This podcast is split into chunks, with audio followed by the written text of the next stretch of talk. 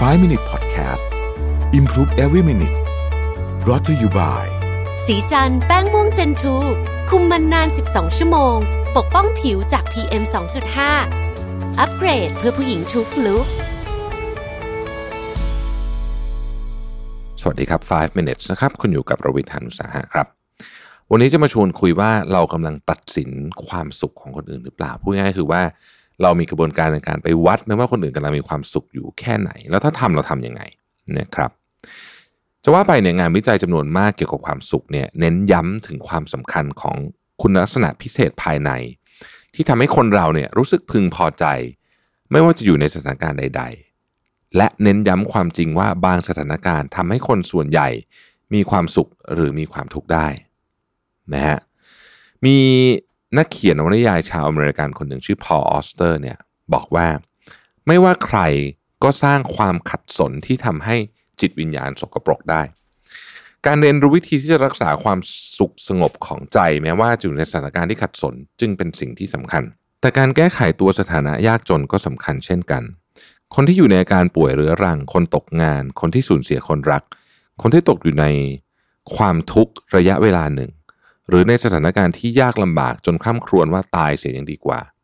จะต้องพยายามรักษาใจให้อยู่ในทางบวก ซึ่งบางทีมันก็ยาก อันนี้เราไม่ได้พูดถึงคนที่มีอาการที่เป็นโรคซึมเศร้าหรืออะไรนี้ครับนี่เรากำลังพูดถึงทั่วๆไปเคสเหล่านั้นจะเป็นอีกเคสหนึ่งนะอันนั้นต้องได้รับการดูแลอีกแบบหนึ่งนะครับเพราะว่านั้นมันเป็นความผิดปกติของเคมีในสมองใช่ไหมเพราะฉะนั้นเนี่ยคำว่ารักษาสุขภาพใจไม่ให้ต้องเผชิญกับความทุกข์เนี่ย จริง ๆ มันพูดง่ายแต่มันทำยากนะแล้วก็การสร้างระบบป้องกันไม่ให้เกิดความคิดเช่นนั้นเนี่ยก็ยากเหมือนกันนะฮะแต่ว่ามันอาจจะเป็นคีย์พอยต์สำคัญของเรื่องนี้ก็ได้ ความสุขคือปลายทางของการสร้างสมดุลระหว่างกรอบความคิดอิงคนที่เราเคยคุยกันก่อนหน้านี้ กับกรอบความคิดอิงสถานการณ์นะฮะกรอบความคิดอิงคนทวนอีกทีหนึ่งก็คือ สมมุติว่าเราตั้งสมมติฐานว่าเขาเป็นคนไม่ดี ไม่ว่าจะอยู่สถานการณ์ไหนเขาก็จะเป็นคนไม่ดี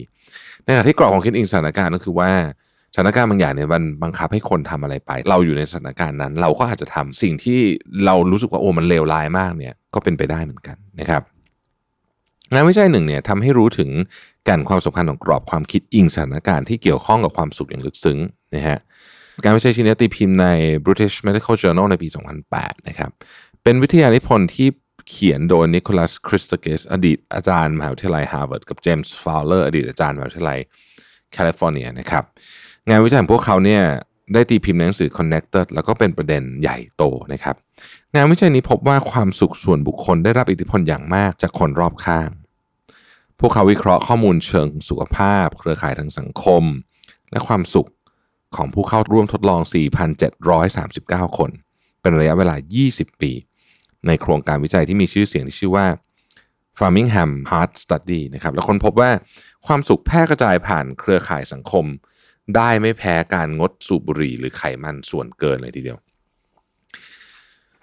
ตามการวิเคราะห์ของพวกเขาเนี่ยนะครับ ถ้าคนเรามีความสุขเนี่ยอัตราการมีความสุขของเพื่อนจะเพิ่มขึ้นถึง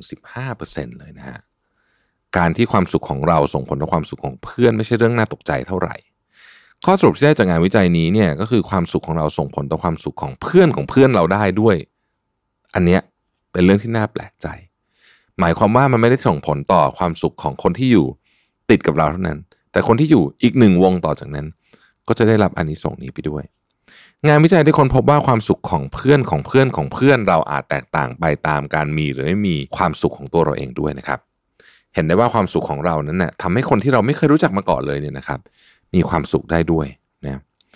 พวกเขายังคงค้นพบการแพร่กระจายของความสุขแบบเดียวกันในโซเชียลมีเดียด้วยนะครับ เขาวิเคราะห์เรื่องนี้ฮะเขาเรียกว่าเป็นความสัมพันธ์ของเพื่อนของนักศึกษาที่ใช้ Facebook นะจำนวน 1,700 คนจำนวนเพื่อนของพวกเขาเนี่ยเฉลี่ยประมาณ 110 คนต่อคนนะแต่จำนวนเพื่อนสนิทที่แชร์รูปภาพและแท็กรูปเนี่ยอยู่ที่ประมาณ 6 คนนะครับเพื่อลองคาดเดาปริมาณความสุขของคนกลุ่มนี้ ทั้งคู่วิเคราะห์รูปโปรไฟล์ของพวกเขา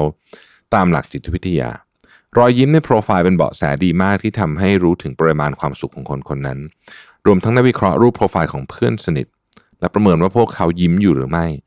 พูดง่ายก็คือว่าเป็นการวิเคราะห์เครือข่ายของหน้ายิ้มนั่นเองนะครับ ผลการวิเคราะห์เครือข่ายออนไลน์ คล้ายกับ network ออฟไลน์อย่างน่าตกใจ ประการแรกสำหรับคนที่ยิ้มจะมีเพื่อนที่ยิ้มเยอะเช่นเดียวกัน คนที่ไม่ยิ้มก็จะมีเพื่อนที่ไม่ยิ้มอยู่เยอะเช่นเดียวเหมือนกันนะครับ รอบตัวคนที่มีความสุขนั้น จะมีคนที่มีความสุขเยอะกว่าเทียบกันกับคนที่ไม่มีความสุข และพบว่าคนที่ยิ้มจะมีเพื่อนสนิทมากกว่าคนที่ไม่ยิ้มหนึ่งคนนะเพื่อนสนิทเมื่อกี้เราบอกว่าเฉลี่ย 6 คนใช่ไหมฮะแต่ถ้าเป็นคนที่ยิ้มเนี่ยนะใน profile picture เนี่ยจะมีเพื่อนสนิทมากกว่าคนที่ไม่ยิ้มเนี่ยหนึ่งคนนะฮะนอกจากนี้คนยิ่งยิ้มมากจะเป็นศูนย์กลางที่มีความสำคัญในเครือข่ายของเพื่อนด้วยนะพูดง่ายๆคือว่ามี Impact กับกลุ่มเยอะนะฮะผลการวิจัยที่ทำให้เราเห็นว่าถ้าคุณยิ้มโลกจะยิ้มให้คุณเนี่ยเป็นเรื่องจริงด้วยนะฮะ ความสุขไม่ใช่ของขวัญของตัวแปรส่วนบุคคลเท่านั้น แต่ยังเป็นของขวัญของกลุ่มที่คุณอยู่ด้วย